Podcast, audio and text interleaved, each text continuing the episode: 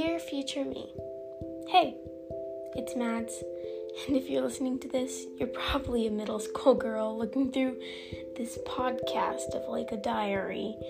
I know, it's kind of cringy, but if I look back on this in the future, I'll know exactly what I was like then.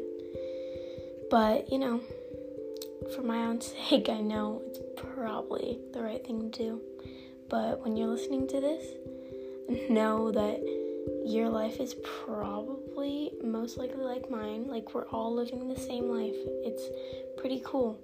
But other than that, just sit back, listen, and watch my life pan out in your head. So, yeah, bye.